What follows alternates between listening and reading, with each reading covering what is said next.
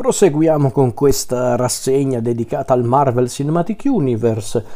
Abbiamo inaugurato il 2017 con questa puntata dedicata al film numero 15 del Marvel Cinematic Universe e stiamo parlando di un seguito, un seguito di uno dei film più amati del Marvel Cinematic Universe, anche dal sottoscritto, seguito che secondo me è persino migliore del predecessore perché prende gli elementi migliori del film precedente e li porta all'estremo ed è anche uno di quei casi di film che secondo me supera anche il genere di appartenenza, ovvero è sicuramente un, un film basato sui fumetti, ma è un film che è perfettamente fruibile e soprattutto piacevole anche per spettatori che non sanno niente dei fumetti o che non sono neanche interessati al Marvel Cinematic Universe. E quindi parliamo del film scritto e diretto da James Gunn, Guardiani della Galassia Volume 2 film che riprende praticamente da dove era finito il film precedente, quindi i Guardiani della Galassia, Star-Lord, Gamora, Drax, Rocket e Baby Groot, che Groot perché adesso è, un, è praticamente un, un, neonato, quindi Baby Groot. Ecco, i Guardiani della Galassia sono diventati appunto difensori della galassia, quindi agiscono come praticamente dei mercenari, sotto compenso si occupano appunto delle minacce che, che appunto ci sono nella galassia se non fosse che i nostri si ritrovano anche all'interno di una, di una storia particolarmente curiosa, perché infatti ecco che i nostri incontrano un personaggio che si rivela essere il padre di Peter, di Star-Lord, ovvero Ego, il pianeta vivente, che nel film è interpretato dal grandissimo Kurt Russell, scelta eccellente di cast, aggiungerei, e mentre appunto Peter cerca di conoscere il padre e di capire perché il padre lo ha abbandonato, ecco che nel frattempo dietro le quinte ci sono altri personaggi in azione, tra cui per esempio Nebula, la sorellastra di Gamora, e soprattutto Yondu, Yondu, Yondu Udonta, il, il, capo dei Ravagers, ora radiato per via di un, di un motivo specifico, che cerca però di redimersi e di aiutare il figlioccio Star-Lord, Peter Quill, e non vado oltre per quanto riguarda la storia. Allora, io chiaramente me lo aspettavo questo film perché i Guardiani della Galassia eh, erano diventati in poco tempo dei personaggi iconici, il film era stato un successo, forse addirittura inaspettato per la Disney, per, per, la Disney, per, per il Marvel Cinematic Universe, perché io, dite pure quello che volete, non era per niente scontato che il film di James Gunn ottenesse quel grande successo che ha avuto nel 2014. Chiaramente, visto il successo, visto comunque come i personaggi e le loro avventure erano diventate iconiche, mi aspettavo un seguito e quindi io avevo tante aspettative, anche perché a questo giro Gunn era l'unico sceneggiatore quindi io avevo tante aspettative nei confronti di questo film e diamine se sono state rispettate queste aspettative e secondo me Guardiani della Galassia volume 2 è persino migliore del film precedente. Perché dico questo? Perché Gunn ha preso tutti gli elementi migliori del film eh, del 2014 e eh, quelle poche cose che non funzionavano le ha migliorate e invece le cose che funzionavano le ha portate all'estremo. Quindi sul piano visivo e creativo è probabilmente il migliore dei film dei Guardiani della Galassia perché l'estetica è notevole, le trovate creative sono fantastiche, i riferimenti, le citazioni ai titoli della fantascienza ehm, impegnata e non sono davvero notevoli, i personaggi tutti azzeccati da quelli vecchi, cioè vecchi che abbiamo già conosciuto nel primo film a quelli nuovi come Mantis o, o appunto Ego e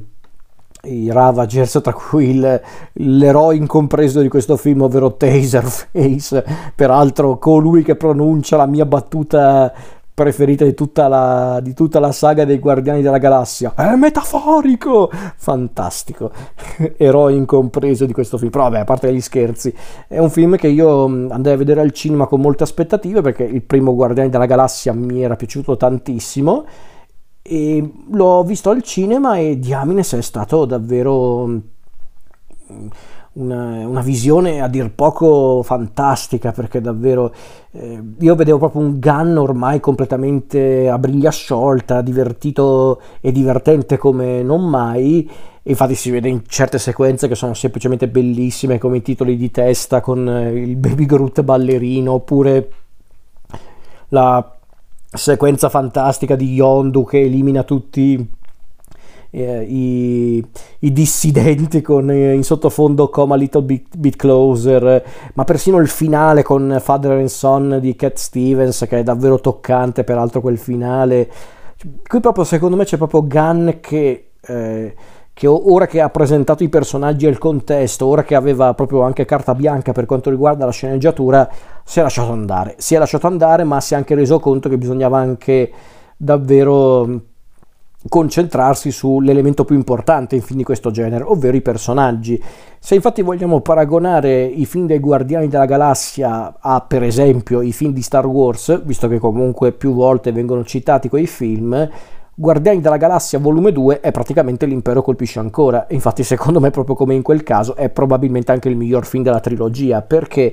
Perché in questo film um, Gunn non sembra neanche tanto interessato alla storia, c'è la storia, eh, per carità, c'è un arco narrativo che riguarda i personaggi, c'è una storia assolutamente, ma soprattutto lui è interessato ai personaggi, che si tratti di Peter, di Gamora, eh, di Yondu, eh, di Nebula, di Ego, della nuova arrivata Mantis, eh, di Rocket e Groot, ma persino Drax che sembra essere giusto lì per essere il personaggio comico e simpatico, cosa che di fatto è perché infatti Drax è sempre il migliore secondo me, anche nel terzo film è quello più divertente ma tutti i personaggi hanno un loro perché all'interno della storia e alla luce poi della visione del terzo film dei Guardiani si vede che Gunn aveva proprio pensato al, um, al, diciamo, al percorso, a, al, all'arco narrativo di ciascuno di loro, perché effettivamente poi visto il terzo film era evidente come Gunn avesse pensato proprio al finale eh, di tutti questi personaggi, quantomeno a grandi linee, perché ovvio che poi le cose cambiano in corso d'opera, considerato che poi il terzo film dei Guardiani ha dovuto pagare lo scotto di essere parte del Marvel Cinematic Universe e specialmente di essere una parte non poco importante del crossover Avengers Endgame. Quindi comunque Gunn si è dimostrato molto lungimirante, il divertimento è altissimo secondo me in questo Guardiani della Galassia volume 2 gli attori tutti azzeccati, perché poi Gunn secondo me ha un altro dono, ovvero prendere degli attori che magari non sono necessariamente dei grandissimi attori, ma saperli valorizzare. Qui sono tutti davvero azzeccati: Chris Pratt, Zoe Saldana, Dave Bautista, divertentissimo, Michael Rooker, un fedele di, eh, di Gunn qui è davvero fantastico come Yondu, Karen Gillan finalmente valorizzata in questo film rispetto al film precedente eh, ma per dire tutti quanti, anche, anche, quelli secondari come Elizabeth Debicki nei panni di Ayesh, eh, Chris Sullivan come Taserface, Sean Gunn, il fratello di James come Craiglin, insomma tutti davvero azzeccati. E il film secondo me funziona anche per le tematiche affrontate, ovvero il rapporto padre-figlio, in generale il concetto di famiglia, ovvero che cos'è per davvero la famiglia, chi ti genera, chi ti cresce o piuttosto eh, chi ti fa sentire parte di qualcosa, chi ti fa sentire parte di questo mondo. È un po' il tema costante, peraltro, di tutti i film dei Guardiani, compreso il terzo, quindi Gunn si è dimostrato coerente anche con questo. E poi, secondo me, un altro motivo per apprezzare questo secondo film dei Guardiani della Galassia è il fatto che è un film che funziona proprio come film a sé. È un film che chiaramente ha dei legami con il film eh, originale, quello del 2014, ma per forza è il seguito però è un film che a parte appunto i legami con il film precedente non, non deve dipendere dal Marvel Cinematic Universe. Non, non, deve dipendere dai film del Marvel Cinematic Universe grazie aggiungerei. E per questo motivo è un film che risulta piacevole anche appunto a un pubblico che non è interessato al Marvel Cinematic Universe, agli universi condivisi e tutte queste vaccate, perché ormai sono diventate vaccate, bisogna dirlo, e quindi il film funziona, il film funziona perché è divertente, è creativo, è simpatico, a volte è divertentissimo, a volte anche toccante ed emozionante, riesce ad essere persino epico in certi punti, insomma è un film che funziona, è un film che funziona su tutta la linea. Qualche difetto? Allora, forse qualche difetto che a volte cede un po' di lunghezza, forse, forse davvero a volte è un po' un po' lungo, forse qui a volte emerge uno dei pochissimi difetti che ha Gunn come regista e sceneggiatore soprattutto, ovvero a volte l'umorismo calca un po' la mano, ci sono magari quei momenti in cui a volte mm, davvero Gunn che sa scrivere le scene comiche, è inutile negarlo, forse a volte davvero si eh, si, diciamo che gongola un po' troppo, ecco, ma succede in questi casi e a volte si vede nei film di Gunn, non tantissimo nei film in realtà, più nei prodotti seriali, perché è una cosa che per esempio si nota nella serie mh, su Peacemaker, forse una delle poche cose che non mi è piaciuta di quella serie, che forse a volte davvero l'umorismo era un po' troppo, non tanto invadente, ma davvero portato all'estremo e per carità non era una serie che si prendeva completamente sul serio, ma forse ogni tanto c'era quella battuta trascinata un po' troppo per le lunghe, quella battuta ripetuta un po' troppo e, e per carità non è che mi dà un fastidio per le battute in sé, ma che davvero forse in certi punti ero lì che pensavo sì, ma basta, abbiamo capito, dai. Eh, andiamo avanti. Eh, questa cosa forse si nota un po' in Guardiani della Galassia volume 2, ma sinceramente in eh, due ore di film, tutto sommato, riesci anche a sopportarle queste cose, perché quantomeno Gunn riesce ad alternare l'umorismo con appunto dei momenti creativi, dei momenti simpatici e divertenti come quelli che ho nominato prima, ma anche momenti toccanti come il finale, momenti di delirio puro come per esempio il, il, viaggio, dico la velocità della luce per farvi capire, di Yondu, Groot Rocket con tanto di cameo assurdo di, di, di Stan Lee che, che, non so perché gli hanno dato questo cameo strambo, forse perché volevano anche un po' scherzare su quella teoria assurda di alcuni fan che volevano proprio Stan Lee come uno degli osservatori ehm, che sono dei personaggi del, dell'universo Marvel fumettistico legati appunto al, al contesto galattico, che sono appunto delle, sor- delle divinità, diciamo, delle, delle, una sorta di, di, gruppo di divinità che osservano, appunto, osservano e che compaiono giusto quando arrivano i grandi eventi che sconvolgeranno l'universo e quindi molti scherzavano sul fatto che Stan Lee forse era effettivamente un osservatore per via di tutti i camei che faceva nei film, forse per quello Gunn gli ha concesso questo cameo simpaticissimo. Quindi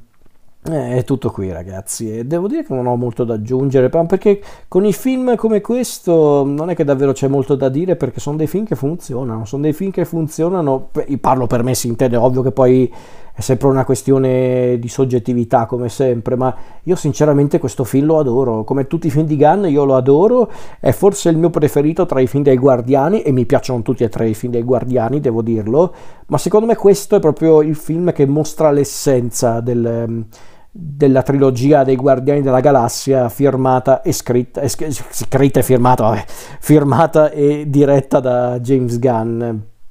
qui c'è tutto quello che io chiedo da un film di intrattenimento fatto bene. E quando dico fatto bene, non intendo dire che voglio un capolavoro, un, un, film che riscriva la storia del cinema, un film onesto, un film onesto che può divertirti e anche lasciarti qualcosa, che è una semplice risata, intendo dire.